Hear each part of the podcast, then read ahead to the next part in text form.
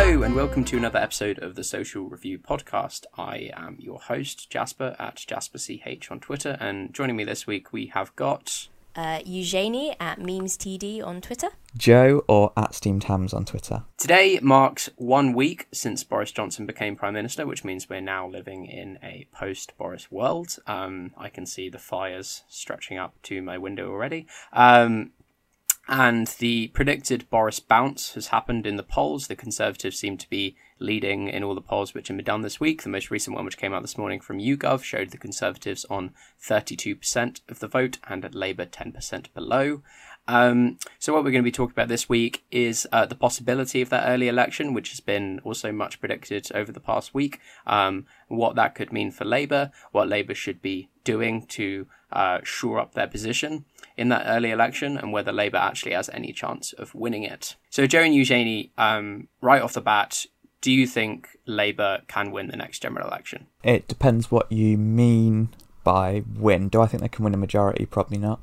Um, I think so. I think the slightly terrifying thing about this election um, is going to be um, that everything is so in flux and up in the air. And like you've got essentially three, and I guess the Brexit party is being sort of eaten away at now. So maybe it's three and a half parties rather than four parties. But either way, there's about there's there's a lot of um, competitiveness. Everyone, no one's got a particularly high sort of vote share, although the Tory one's got that Boris bounce at the minute. I think it's really hard to know exactly how it shapes up because we don't know whether it's going to happen in a, a run up to October 31st. We don't know whether it's going to happen after October 31st. We don't know if it's going to happen after a no deal or after Boris is compromised and and taken a deal or something. I think it's really hard to know exactly how it's all going to fall, and you could I could easily see a situation where the most hard right Tory um, government in what seems like a long time, perhaps ever, um, wins a majority. But I can also see a situation in which Labour is the largest party in a minority government, and it feels like both those scenarios are are as likely. So um, that's sort of what's most terrifying, I think, because you do look at the Tory swing to the right, and it and it almost feels like there's no way they should be able to sort of command any sort of widespread support in the country. But but it feels just as likely that they can cobble something together as the Labour Party can. So yeah, it's scary. I think. I do think it's good to remember that when Theresa May won her leadership contest uh, in the heady days of uh, a couple of years ago, um, it did feel like it was you know, she had her bounce in the polls and you had that Daily Mail front page, you know, the rise of the Iron Lady or whatever it was. And uh, now we look back on it and it all seems a bit like embarrassing. And I was just thinking when that um, Sun, oh no, maybe it was the Mail as well, had the front page of uh, John Johnson uh, with the heat wave and him him winning the leadership election and there being all this kind of optimism about you know another however many decades we get of Tory Tory hegemonic rule, but you know the the first week is always uh, the time when you know they're they're riding highest and they haven't been tested or challenged in in, in any way. So I do think it's good to take any kind of polling at this point with a pinch of salt. That's that's not to say get complacent. I certainly wouldn't be advocating that, and I think that you know the threat of having Priti Patel as Home Secretary for the next five, ten years, if that's not keeping you up at night, I don't know what will, although I, I considerably doubt her ability to stay uh, stay in the position without getting herself in lots of trouble and probably getting fired. But um, I'm a bit reticent at this point maybe to to internalize too deeply polling before we see the first real test of the government. What's going to be the first the first great issue, the first big crisis, basically, when they have to actually act and do something rather than just kind of standing around making speeches full of optimism and kind of guff or whatever. Um, so it'll be interested to see, you know, how, how the chips fall as they may, and then you know, Labour's response then to the to any kind of challenges will be potentially more telling than the current situation. But I don't know how you feel about that. Yeah, and I think it's it's I think it's true as well that if you look at say the Boris bounce compared to the uh, sort of traditional um, new leader bounce, it, it's not as stark and it's not as pronounced. So I think that's definitely true. I think for from a Labour Party perspective, it's and in fact from a Lib Dem perspective as well. There's a sort of um, there's this danger, which also has yeah, there is a danger I think where um, the Remain vote is split and the Brexit vote unites behind the Conservative Party. I think that is a genuine danger. But as you say, we don't know the context of this election. We don't know the circumstances yet. So looking at polling and taking too much from it is definitely a danger that you see lots of people falling into.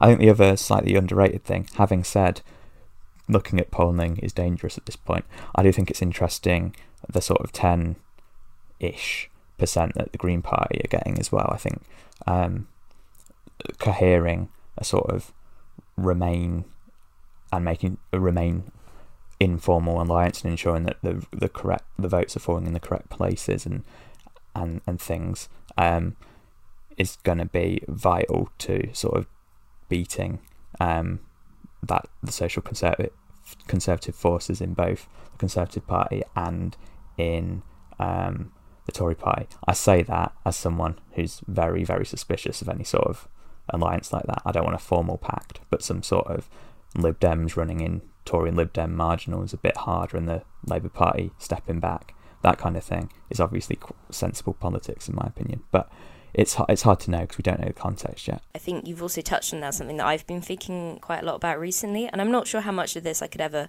back up with a huge amount of kind of polling or data, but from my own um, kind of personal experience talking to I would say young people, young metropolitan liberals who live in cities, which is uh, very revealing about me and my social groups. But anyway, um, that I I wonder if Labour isn't considering, or should be considering what the Green Party represents to them in greater depth, because I think previously they've just kind of thought, okay, we can hoover up all those votes because if you like Caroline Lucas, you probably like Jeremy Corbyn, but I think the threat of the Greens as people who can erode away majorities, especially in um, in seats where the main fight is between kind of left parties, um, is something to consider because I think for many many young younger people.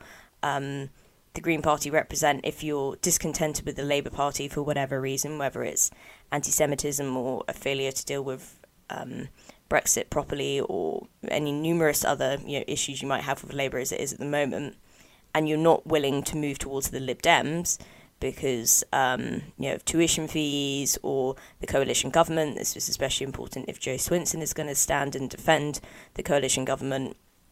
Uh, you know whether that's kind of alienating to to younger people, and then the Green Party then kind of turns into the alternative that you might vote for. And I don't necessarily think this will lead to them winning more seats. But if you're thinking about vote share and that, you know, how important it is in first past the post you, that you be the person who squeaks through, um, if you're if you're losing a section of people who really should be voting Labour, um, you know, from a kind of demographic point of view and you know on paper, but for whatever reason might not want to be. I think the Greens is um, is a is a threat and maybe that isn't being quite being considered enough. But I honestly I have no idea how they're going to deal with that apart from you know clean up their own house. But you know the very basis of our website and our um and our mission statement is we feel like uh, maybe that job isn't being done well enough at the moment. So we shall see. And and to an extent, I think the Labour Party uh, are relying on that vote being squeezed for them by their opponents, like everyone going. Um, it's Boris or it's us. So and trying to squeeze that green vote that way. And um, I think it's always dangerous when the Labour Party is relying on sort of a negative um, message against someone rather than um, rather than putting forward a positive alternative. And I think that's clearly going to be part of their message. It's going to be it's Boris or it's Jeremy. And as a Green Party supporter, want uh, Jeremy, not Boris. But I think that that's not going to necessarily resonate as much as something like putting forward what could be legitimately, I think it could be quite a bold uh, set of um, policies, particularly about around like climate change and the Green New Deal and the Green Industrial Revolution and all those things. Um, I think that could be a vision that you could quite easily sell, particularly to to sort of, as you say, the sort of left liberal, um, metropolitan sort of group, um, that's something that you could quite quite effectively sell. But but my real fear is that we just go, we just spend the whole campaign talking about how terrible Boris will be. And I think people that are going to vote for us already agree with that, and we need to be telling them something else.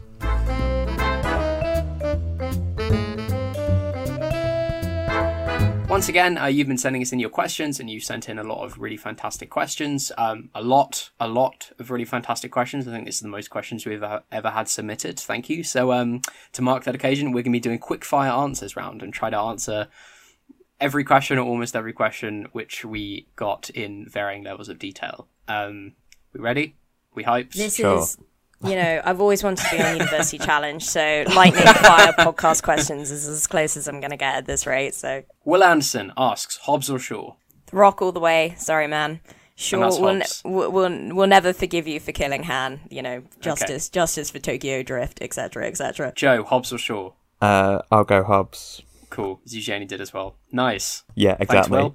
Uh, Matt Sampson, uh, what should the replacement of universal credit look like, and how can the left broadly win approval for a non-stigmatizing welfare system? Oh God, we've got a detailed one already. okay, Um, that's fine. I can do that. all right. Cool. um, Joe, go. remove conditionalities uh, as far as is plausible. Some sort of UBI component, some sort of UBS component. Um, but mostly it's about removing stigmatizing conditionalities and making everything a bit more universal. I, I agree with what Joe said, and just also that uh, to make sure that the people um, who are the kind of interviewing system and, and PIP as it currently stands is just completely ill fit for purpose, and not to have a welfare state structure that seems to be based around on rejecting as many people as possible. Um, it's just inhumane. Oz Catagy asks who should be on Left Wing Love Island, and Lines asks also where is Left Wing Love Island going to be. Um, Lines, uh, Le- Left Wing Love Island is going to be I don't my garden probably. Um, Oz Catagy, who should be on it? Um, No, uh, all right, well, The answer is nobody and nowhere. Eugenie, Exactly. Eugenie, I, I, I will go on it, but it will just be me on holiday on an island, um, loving myself. Lines also asks, what should a future socialist government in the UK do to transform slash regrow slash expand libraries? Build Um, more. yeah, they should expand, regrow, uh, and build And more transform. libraries. spend money! Yay! Remember when we used to Yeah. invest in things? That was that was good. We should do that again. Local services in- are good. Councils, I remember give that. them the cash. Oh, with Chris Williamson on the verge of being expelled, what more needs to be done to clear out crank elements within the Labour Party? Uh, and that was asked by Phil Battersby. Independent compliance system. yeah, independent complaints process. Um, there needs to be more work with the Jewish labour movement in Yep. terms of providing political education to CLPs.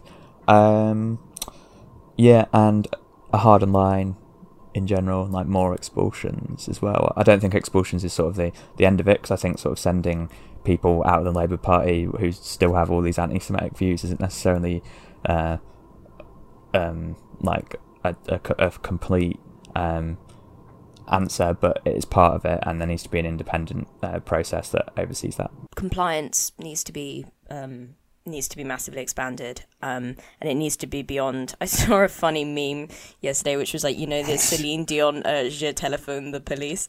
Um, it was that, but someone had put "Je téléphone à la compliance," which I don't know why that had me in hysterical laughter. As you can tell, um, maybe I'm going for a slightly stressful point in my life at the moment, so things maybe that aren't that funny seem much funnier to me. But um, yeah, just a, a complete overhaul of how the complaint system currently works uh, would be the very baseline of what needs to be done. And I agree 100% with Joe about um, political education and you know it's about it's about a reformation of the party from the bottom up, um, and it won't just be solved by um, expelling a load of cranks and sending out um, some you know elec literature on why maybe calling Jews lizards isn't an acceptable thing to do. Um, so yeah, I yeah we hold out hope. Tyron uh, asks, "Are you horny for Marianne Williamson?" No. Absolutely not. No, there, she said something quite uh, interesting yesterday, though. Let me find it. 'cause- What did she Oh say? no, this No. is how it Joe's- starts. Joe- I want it Joe- on the record that I was never I was never willing to engage in this. You you were never horny for Marianne Williamson. Right. Never. So she said. So obviously, last night on the debate had like John Delaney basically saying you can't do anything. Um, So like no, no, like everything's impossible was basically his campaign pitch. And she said, "I look at some of you and I almost wonder why you're Democrats. You almost think something is wrong with using the instruments of government to help people." That's a legitimate point from Marianne Williamson. No crystals, no anti-plan rhetoric. It was good. So all right, all right, that no, but point. that was good. okay, uh, okay, just for the record, Elizabeth Warren also said something uh, pretty smart in response to the same kind of things from John Delaney. So yeah. Just and for, she's just obviously the, the better record. candidate. Thank you. I'm glad. I'm glad we can agree on that. we we are horny for Elizabeth Warren, not Marianne Williamson. That is the exactly. official position. Um, Sean asks Should a Labour government introduce regional transit authorities with integrated ticketing and operation nationwide, like in Germany or London or Greater Manchester? Yes. Yes. Sounds good. Write it up for the site. How do we force countries to accept environmental measures? How internationalist must our climate emergency be? Asked by Stephen Harper. There's a real danger that um, it we've got to be really careful that it's not built upon the back of like exploiting the global south more. And there's some really good work done at the recent, I think it's called the Labour International Forum, um, about how you build a left wing internationalism which can tackle climate change without um, exploiting the global south. So um, I would urge people to look over some of the material from Labour's international recent Labour International Social Forum, which was really smart and good and forward thinking. So, yeah, I'd refer you to that. Michael Miller, uh, how can we tackle transphobia on the left? Call it out when we see it um, and hold people accountable for, um, you know, not not engaging with it even in a kind of tacit dog whistle way and um, you know being part of the vanguard of standing in solidarity with all trans people who um who deserve the uh, who deserve the support and respect as our comrades. Previous in Europe asks, uh, Your podcast seems to have the momentum of a runaway freight train. Why are you so popular? Ah, uh, a tough question, but a fair one. Is that a Simpsons quote? Yeah, it's a Simpsons quote. Fantastic. Yeah.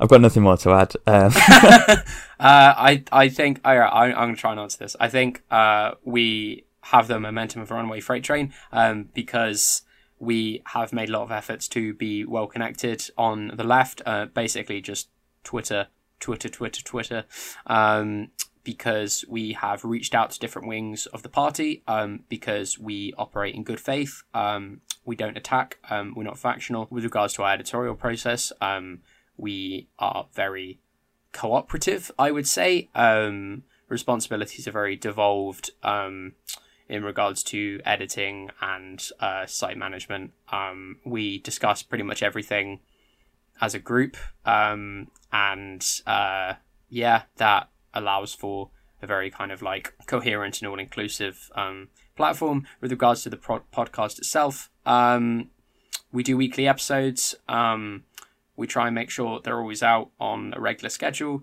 Um, we always try to have as much interesting content as possible. We try to be fun. Um, we don't want to seem dry um, and boring, um, and we want to bring people in. Um, and yeah, that's what I think it is. And just the allure of our dulcet tones, obviously.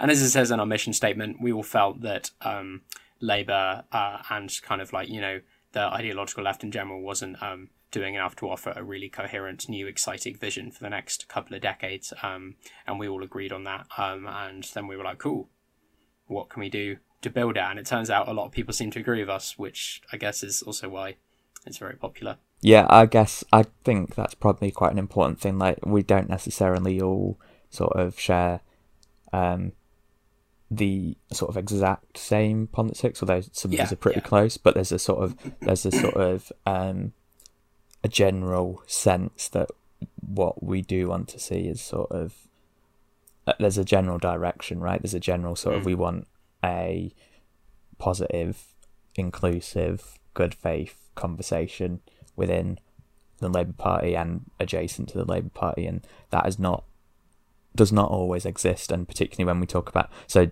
Twitter is basically where we do any promotion, but also that is not a conversation that necessarily exists on Twitter.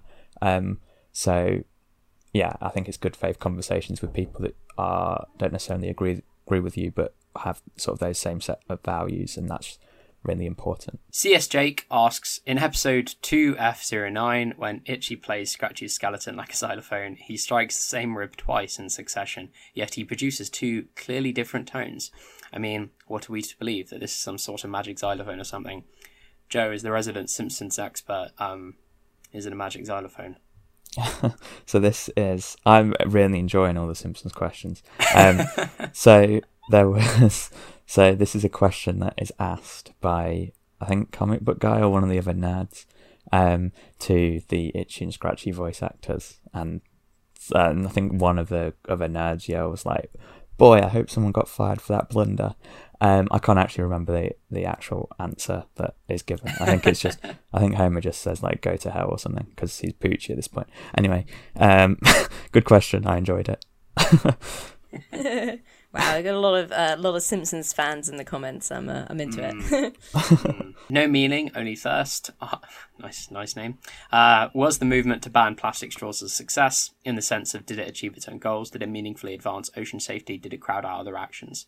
Um, I think it's uh, helped people see that plastic straws wasn't an end in itself. Um, in like, there's a lot of movement in the idea that like it's not just about um, cutting out plastic straws and bags. It's also lobby- lobbying big multinational corporations to not pollute the planet. There's a success in that it seems to have achieved its goal. Um, I think there is that thing where obviously we have got personal responsibility, but it's really important to emphasize those things that you really can do, which are going to change sort of um, are going to have an effect on climate change, and that's like um, eating less meat, driving less, and flying less. And obviously, plastic straws is good in in in itself, but obviously, though those are bigger campaigns and harder campaigns to win, and they're the ones that are going to make real differences to climate emergency or whatever. So yeah, and I think uh, what I always think about with the plastic straws thing is actually how many how important plastic straws are or how utilized they are by disabled people.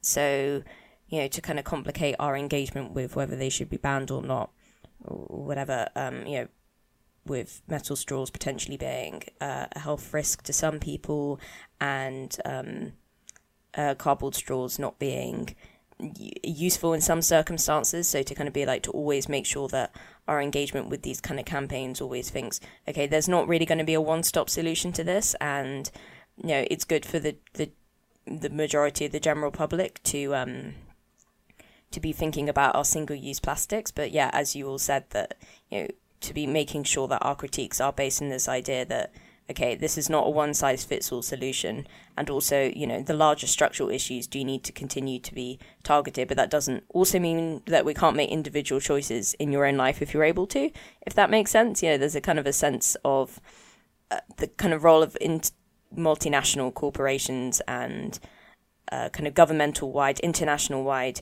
legislation being needed on the one hand, but that doesn't also absolve us of personal responsibility on the other hand, if we're able to make those lifestyle choices. Yeah, it's not one or the other, and sometimes you see the conversation is like um, polarized between the people who think it's just corporations or people who think it's just personal responsibility, and actually it's both, and it's and it is important definitely to have an understanding of what you can actually do personally, but um, and there is a there is certainly a corporate responsibility, but I certainly don't think it's one or the other. I think there is that combination of both that is going to be required, and and governmental responsibility in terms of, um, I mean, to plug our James Meadway interview, he talks a lot about um, ownership and how ownership of um, of different things is going to make a huge difference uh, to being able to tackle climate emergency. And he gives the example of Denmark with sort of cooperative inland wind farms, which basically won more widespread support for uh, inland wind farming from residents because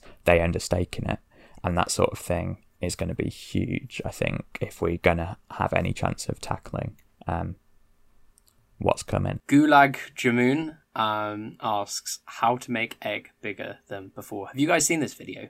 Uh, yeah, it's like weird, right? It's one of those. It weird, is quite yeah. weird. one of those Facebook weird Facebook recipe videos, but clearly like I, I don't know if it's a parody of Facebook recipe videos. It might well be. You make egg bigger than before uh, by um, I don't even remember the method. You like stick it in maple syrup and vinegar, no, not vinegar, definitely maple syrup or something. Um, but the process will take seem to take like three days. So while you're doing that, you should read every article on the social review and listen to every single podcast. Um, that is how you make egg bigger than before. I will just add, I have no idea what you're talking about. I've not seen this video. I've not heard this. Hoy uh, asks, why is the English nationalism behind Brexit so prevalent in Wales? I mean, it's obviously a bit of a dig, isn't it, at this sort of perception that it's just English nationalism driving uh, Yeah. Brexit.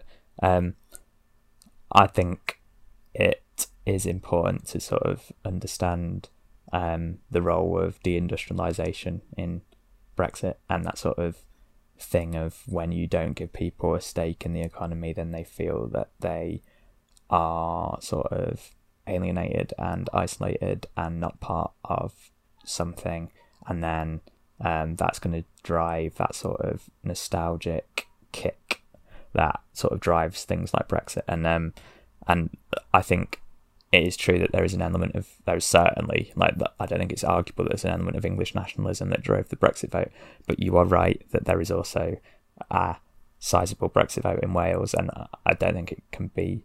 I don't think the entire vote can be attributed to English nationalism. I think there is um, a but but nationalism in general is part of the part of the answer, and uh, British nationalism is part of the answer, and that sort of nostalgia for, to an extent, the post-war consensus, and to an extent, the sort of empire as well. Um, so yeah, it's part of the answer. I agree that it is not all the answer because you it does not explain the vote in Wales. If uh, if there's any listener who has a deep knowledge of the kind of long-standing cultural context of the relationship between Welsh and English nationalism regarding kind of more right-wing aspects, uh, you should pitch us a piece and write it because I would love to read it because I genuinely don't know a huge a huge amount about um, the kind of intricacies of that kind of cultural history, especially potentially in a post-Thatcher world, and I would like to read that. So uh, email us. I second this. Yeah, that'd be really good. Do that. Fred Jerome, uh, summer reads for social democrats, hashtag wet. Uh, Utopia for Realists, if you haven't already, by Rutger Bregman. Um, I think that informs kind of the entirety of the social review. Citizen Clem is very good. Um, biography of Clement Attlee. Um, I've been on a massive um, Mark Fisher kick recently, so his K-Punk collection is really good. It's a bit heavy for like a beach read, though. It's a massive volume of essays and things. That's really good. Um, Capitalist Realism by him is also good, and Ghost of My Life are really good. I've also read this. What have I read this? summer? Oh, I read uh, People Get Ready, which is this idea of how would a wider movement and a Corbyn government, um, uh, how can it prepare for the possibility of government and sort of it looks at examples such as Mitterrand in France and um, there's a few others in there. It looks at the way that Thatcher changed the civil service and all those kinds of things, and to look at sort of the intricacies of how a radical left government, and it and it focuses on the idea of it being a Corbyn government, but I think it'd be true of any radical left government. And like, how would you be able to respond and and and cope with things like maybe a civil service that isn't um, up for everything you want to do, or like a um, or Capital Flight or whatever else. Um, so that's that's a really interesting read, and um, I don't agree with all of it, but there's some useful things in there, and it's really use and it's really interesting on things like Thatcher's Ridley plan in the way that she um, she approached sort of the miners and picked her battles and all those things. So that's really interesting. I, I just picked up a copy of If They Come in the Morning, which is Angela Davis's uh, piece that she edited. Uh, it's it's a kind of classic, really, and it's kind of embarrassing that I haven't read it, but a lot of it is analysis about kind of the carceral state and its impact on uh, African American populations in the states, and it's it's really, really, really good. And if you haven't read it, um, I'd say it's a kind of foundational text if you're thinking about racial justice. So uh, I believe it's on sale on the Verso website. So make of that what you will. Not a plug. Building off of that, We Were Eight Years in Power by Ta-Nehisi Coates is a fantastic selection of essays on the same subject matter. Um, he's a fantastic writer and very insightful on race relations in America. Final question, again from No Meaning Only Thirst. Uh, what is, for each of you recording, uh, the number one thing you would do for the ri- revival slash repurposing of the high streets, especially talking smaller towns. Um, got no choice but to think now. Um, I would say uh, maybe some kind of system. This is literally, I'm just freewheeling it here, but something to do with making rents affordable for smaller independent businesses because uh, I live in London now, but I have not always lived in London. And the decline of the high street at the moment, to me, seems to be consistently seeing the replacement of small, maybe regional brands. So they might have a few, uh, few places in a kind of small area just being driven out and being replaced by um, national chains. So if there was a way to make uh, rents and shop fronts themselves much more affordable to small local businesses, I could see that being very helpful in reviving the high street. Uh, that seems sensible. I've not really got like, yeah, I don't know, but pitch an article if you've got. I mean, that's sort of my get out. uh, pitch something because it sounds interesting, and I would like to know what people's ideas are for that. I'm going to have to agree with Eugenie again um, because it was a good point, and also because it is the exact thing which happens where I live on my high street. Um, even the big um, national chains have been driven out by high rents on the high street. Um, long term, you want a good, thriving high street, not necessarily loads of money just coming in from the coffers at any one particular time, which may run out when um, the high street doesn't thrive in the future.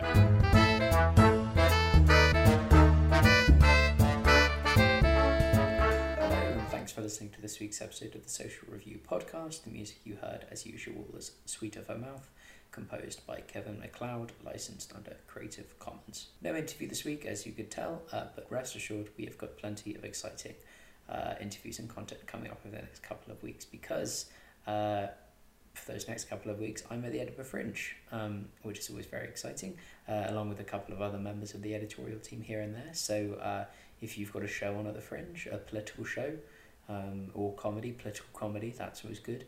Um, and you think we'd like it? Get in touch. Have a great weekend and goodbye.